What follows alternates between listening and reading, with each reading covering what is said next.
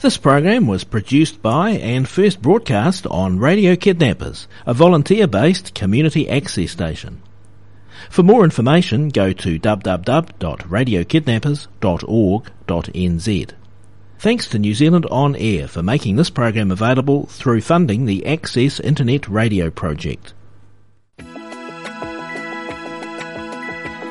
You're listening to Radio Kidnappers, the voice of Hawke's Bay. This is the program called Your Time to Shine, and it's our pleasure, as always, to have in the hot seat in the studio Celine Harlow. How are you going, Celine? Doing really well. How are you? Celine, I'm good. Thanks. All the better for talking to you. Um, Celine is the CEO of Your Time to Shine, but it's, it's called something else, isn't it? What, what's it really called?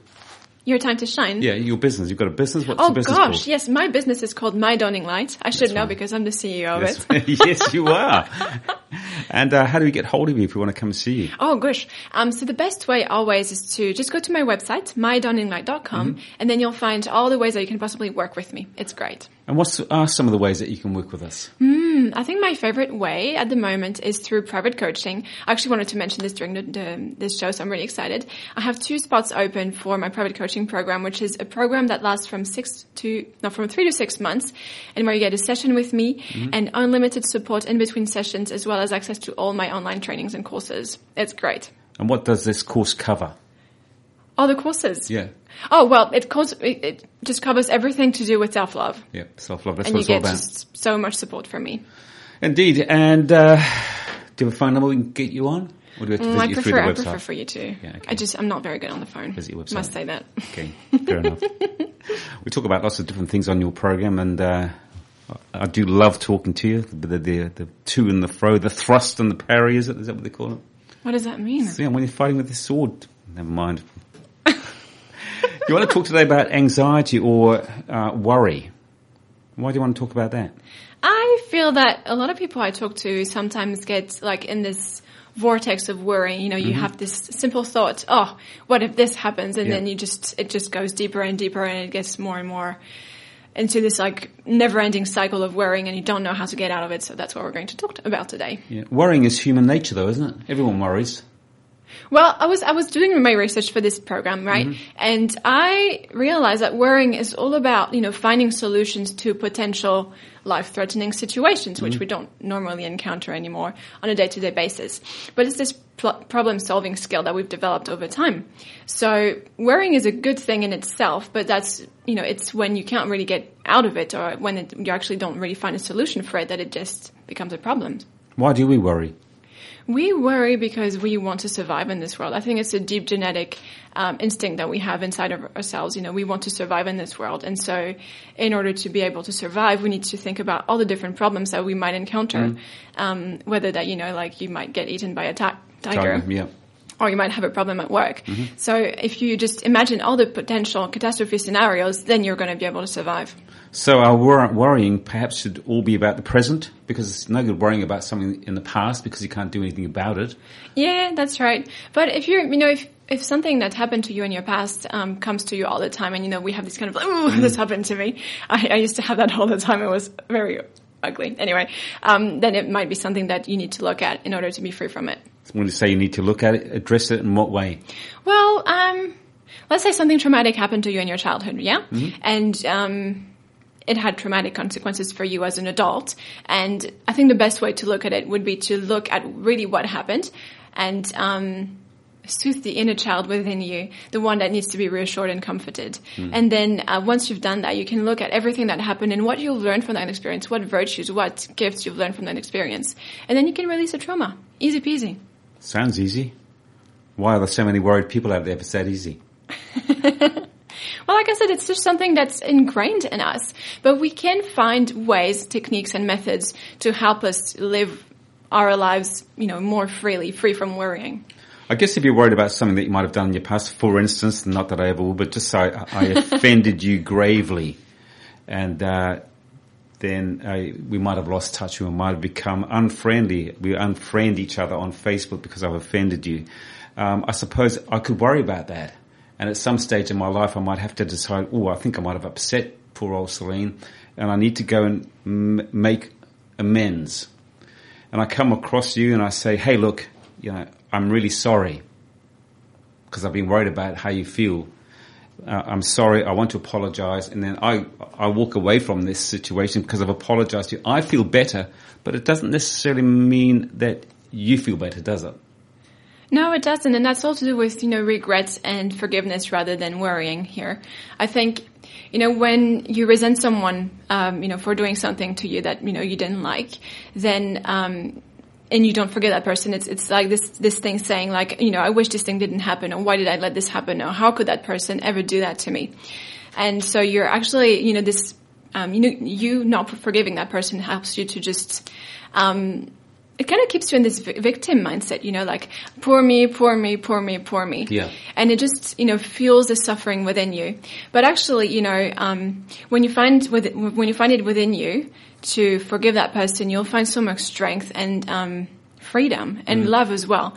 And actually, you know, forgiveness is not really about the other person; it's about yourself. You want to be free from all that resentment and anger and fear, and you want to be free from it. It's just for yourself. Easy to say sorry, though, isn't it? Meaning it and saying it's two different things. And it's a, it's a process. It doesn't need to happen overnight. Sure. Although I, I slightly do disagree with you that um, poor me, poor me, poor me, because you know, there are some people in my life, for instance, that um, have offended me. I've cut them out of my life. I don't ever think poor me, poor me. I just don't think about them again. Does that make me some sort of weird person?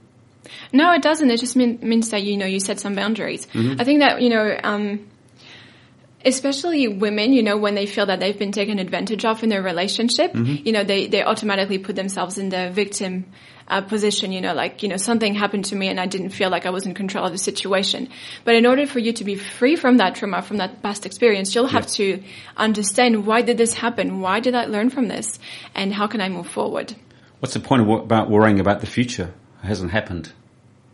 Well, like I said, it's about being ready for the future. Whatever might happen, mm-hmm. then you'll be ready for it. Yeah. Does that mean we should worry about it though? I mean, are there ways to get your head around it without always going to bed thinking, oh my goodness, what's going to happen tomorrow? I'm, I'm sweating, I'm losing weight because I'm so worried about it. How can we get around that? Well, we call it the undercurrent in the theta healing technique. Mm-hmm. And the undercurrent is this um, train of thought in our mind that always looks for solutions. And because it always looks for solutions, it always looks for problems. Mm-hmm. And so the best way to just be free from um, this cycle of worrying is to actually acknowledge what you worry about. And I was reading this article um, about a research that was done by Penn State in 2011, and they suggested that you set a time this time and space for worrying. Like you said, 30 minutes um, really? aside for worrying. And I found that so fascinating because, you know, when yes. you worry, you kind of want to acknowledge what you're afraid of, but you don't want to acknowledge it either. Like, you know, it's just, but then it just takes up so much time and energy so that you can't, you can't really focus on what's going on around you anymore because, oh, mm. you're in this state of fear and anxiety all the time. So by setting a time, you know, th- aside 30 minutes for, for worrying, mm. you know, you're like, oh, well, actually, this is going to be productive. I'm going to look for solutions. I'm going to look at why I'm really afraid of this? What's the worst that could happen? And um, how I can find a solution for this? Easy. Mm. Wow, does sound easy, doesn't it? It does because you know you really like acknowledge that you're worried about something, and you know you should acknowledge it because when you acknowledge it, you just um, empower yourself. Okay, this is something that I'm worried about, and I want to find a solution. Whereas, you know, if you ha- if you're worried about um, not paying your bills this month, for example, and you're trying to think about it, but you're not trying to think about it, and like the more you think about it, the less you want to think about it, and it just takes up so much energy. So if you acknowledge it, you give it the space that it needs, you acknowledge that it's just a thought, it's just a feeling, and you can find a solution for it. What do you think some of the things that uh, excessive worrying can lead to? Anxiety? Yeah. Is that not the same as worrying? Well, I think. Hmm. I, I suppose think, it could lead to depression. Yes. Yeah. What's your question? Well, um, what what doesn't lead to? So if I'm worried about something today and I don't do something about it, I'm going to worry about something else tomorrow. I don't do anything about anything about it, and I worry about something the next day and I don't do anything about it. Surely it's going to get to a point where I'm worried about everything. Some people like worrying, though, don't they? They do, and I think it's just the way the brain is wired. You know, and if you like worrying in some ways, I yeah. know it's just it's a weird thing to say. If you like to worry, if you like to entertain these thoughts, then you know you're getting something out of it, or you're just trying to find a solution, but without being really able to find a solution. Because when you're in this state of anxiety, you just you know you can't really think clearly. You can't really make decisions either from a place of love and peace and acceptance, mm. and either you know um, also abundance. So um, it's just about rewiring your brain, you know, forming new habits, forming new pathways. So just run us through the process. So let's just for a moment uh, imagine that I'm a born warrior, and I think, oh, I need some help. I hear about you, and I come along to you and I say, okay, wow, you need to help me out. I'm, I worry about everything. What's the process that you're going to uh, use to turn me around? I think um, the first step is acceptance. You know, it's like a headache. You know, when you have a headache in the morning, you don't really want to acknowledge it. You try to, you know, take a pill or drink a coffee and you just hope that it's going to go away. So you, it, it is there, but you don't really want it to be there. So there is this tension here. So the first step with worrying thought is to acknowledge it. Just let it be what it is. And then once you do that, you realize, oh, it is just a thought. It is not who I am right now. It is just a feeling, feeling this is not who I am right now. And once you find that acceptance without judgment, criticism, fear, anxiety, then you're able to look at it in a much different perspective, in a much more empowering perspective, which is fantastic. So, say I was worried about something I'd done in my past. What would you be suggesting to me? I mean, you almost you're almost like a counselor in a way. I know that you're not a, a registered counselor, but if I come to you and I say, "Well, this, this is what I'm worried about," so I've acknowledged the fact that I'm worried about this particular thing, and you say, "Oh, well, it's great that you've acknowledged it." And you're going to feel so much better about it, but I'm not necessarily going to feel much better about it until I do what? Well, once you've acknowledged it, you can find, you can look at the problem from um, the perspective of a curious observer rather than, you know, I have to blame myself, you know, and I can't forgive myself and I can't forgive the other person or whatever it is the situation is. So, you know, once you accept it, you can look at it in a much different way and you can make more empowering decisions. So say that you um, hurt somebody in some ways in your past, then, you know, you um, blame yourself and you really want to ask for Yeah. forgiveness. So that is going to somehow lead to an action Like what? Ask for forgiveness, write a letter, um, find it in, within you to forgive yourself. Why not? What if they didn't forgive you? Then you know. What if they I say, mean, "Well, no, you hurt me so much that I'm not going to forgive you"? That'd just make you a whole lot worse than what you were before you started, wouldn't it? well, either way, you can continue forgive. You know, you can continue torturing yourself, or you can forgive yourself. Yeah. And you have a choice. You always have a choice. And I would suggest to look at the problem from a place of unconditional love, mm-hmm. from a place of acceptance. And also, you know, learning what you have learned from the situation. I believe that we, every situation or relationship that we have in our lives, we uh, learn something from those experiences. So what have you learned from that? You've probably learned how to be more compassionate towards others. You've learned how to measure your words. You've learned how um, your words, your feelings, your thoughts have an impact in your relationships with other people. So that is a very valuable lesson. So once you integrate that lesson, you can stop torturing yourself. I think that's probably the best lesson that you could learn, isn't it? That uh, even if you can't correct those things that you've done in your past, and you acknowledge the reasons that you have done them, that you can correct yourself moving forward. Absolutely. So you're less worried, but it doesn't necessarily um, appease your mind for things. Yeah. It doesn't really make the thing right, and but either way, there's no there's no way for you to make things right now. And like the person that you used to be 20 years ago is not who you are anymore. So why do you continue Yeah, keep so on what's the torturing point of worrying yourself? about it? Because you feel Yeah. bad about what you did. Tell us, give us an example of some of the things that you might have worried about that uh, you put put to rest through the techniques that you're talking about. Hmm, I didn't think of an example. Let me think. Okay, so when I was a child, I had a really um, deep relationship with my brother, and he was my older brother, and I was really looking up to him. And so we had this really close relationship with each other for quite a few years until he started growing up and he uh, went through a lot of hard things in his childhood and as he was going through high school. And so he distanced himself from me, and I was younger than him, and I wasn't really understanding what was happening to him, but I wanted him to feel good. So I was doing what a little sister would do you know kind of nagging him and trying to spend time with him. And eventually he got really tired of it. And I remember him standing in the hallway in our house where we grew up and him telling me the most hurtful things that could ever be said to somebody that you used to cherish or mm. used to love. And he was, it took me years to realize that he was saying this because he was hurting himself. It was never about mm. me. So it's, it's, it's, it still haunts me in some ways. And I still, you know, long for that relationship that I used to have with my brother, but I can't have it anymore. Sure. We've both changed and are adults now. But, um, what I've learned through that experience is that it is possible for me to set boundaries in my relationships. Without having to get hurt. And I have been able to recognize when somebody says something that seems really hurtful for me mm-hmm. because I'm really sensitive, right? That it's actually about them. You know, they're in this place of suffering and they want to, whatever it is, they want to make me feel the way they feel because they're actually asking for help. That's right. So boundaries for me. So you learned that that boundaries are a thing, but did you resolve it? Did you resolve the issue with your brother? I mean, No, you, there was no way. He just decided not to talk to me anymore. So it's not really up to me to fix the relationship. The best way um, I can continue forward is to acknowledge what he has said as a boundary and to set a boundary for myself as well. If we were to have a relationship today, this is what he's allowed to do to me, and this is what he's not allowed to do to me at all. Ever. I wonder though that um, you were the victim in that case, so you weren't possibly worried about the fact that you didn't you didn't upset him, he upset you, and I guess you had to learn to live with that. But here you are now saying that you possibly would like to have a relationship with him again moving forward. But could you have a relationship knowing that he was that mean to you? I mean, why haven't you pursued a relationship with him? I sound like a counsellor. oh, he decided not to talk to me you for this. anymore. oh, thank you. Free session. That's right. um, But you, was how the do you, I mean, that must be a worry for you though, that you don't talk to your brother. Is that it makes worry? me sad for mm. sure. So how would you resolve that? though? I mean, why don't you ring him up and knock on his door?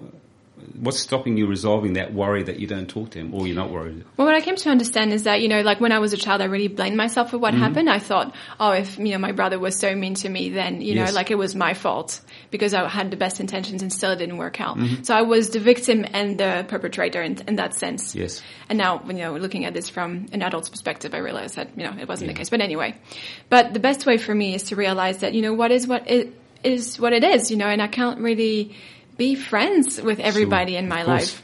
It's not possible. But what I can do is, um, you know, send him unconditional love Yeah. and just wish him peace and happiness in his journey. And, you know, when the time is right, then maybe we'll have a relationship again.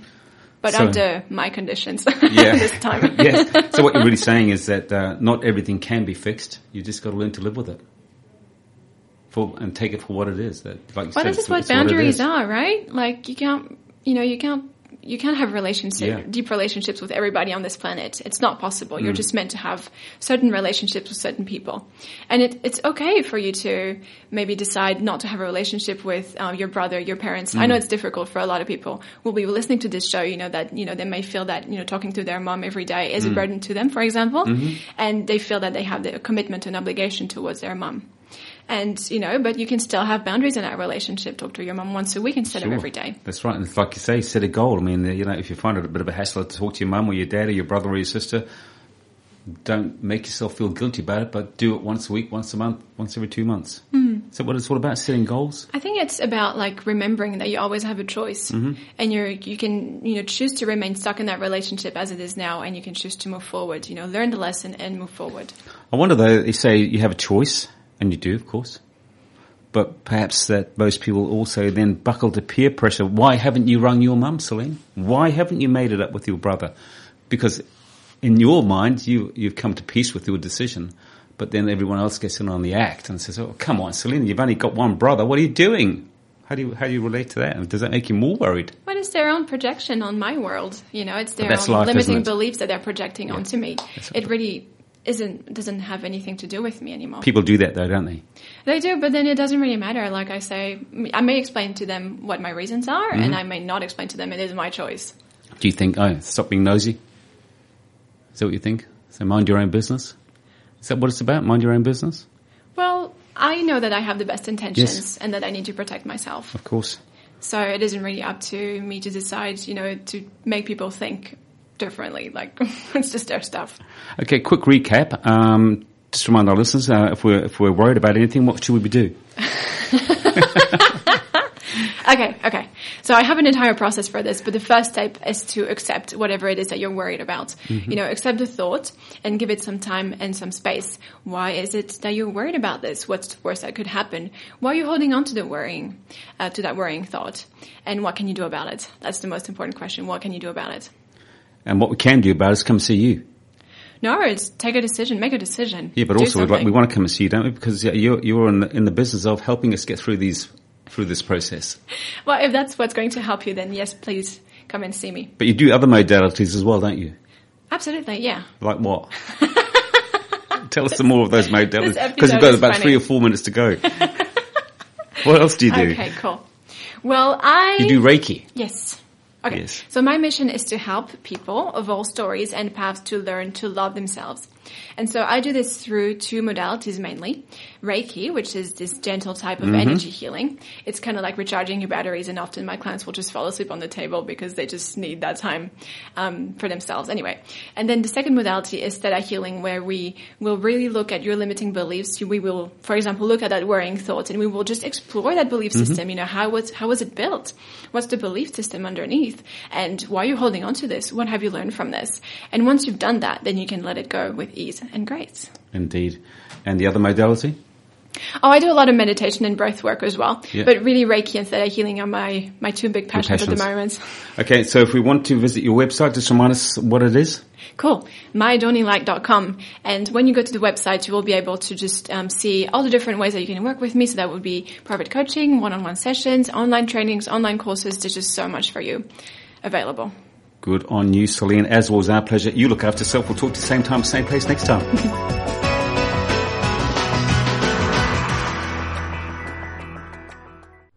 This program was produced by and first broadcast on Radio Kidnappers, a volunteer-based community access station.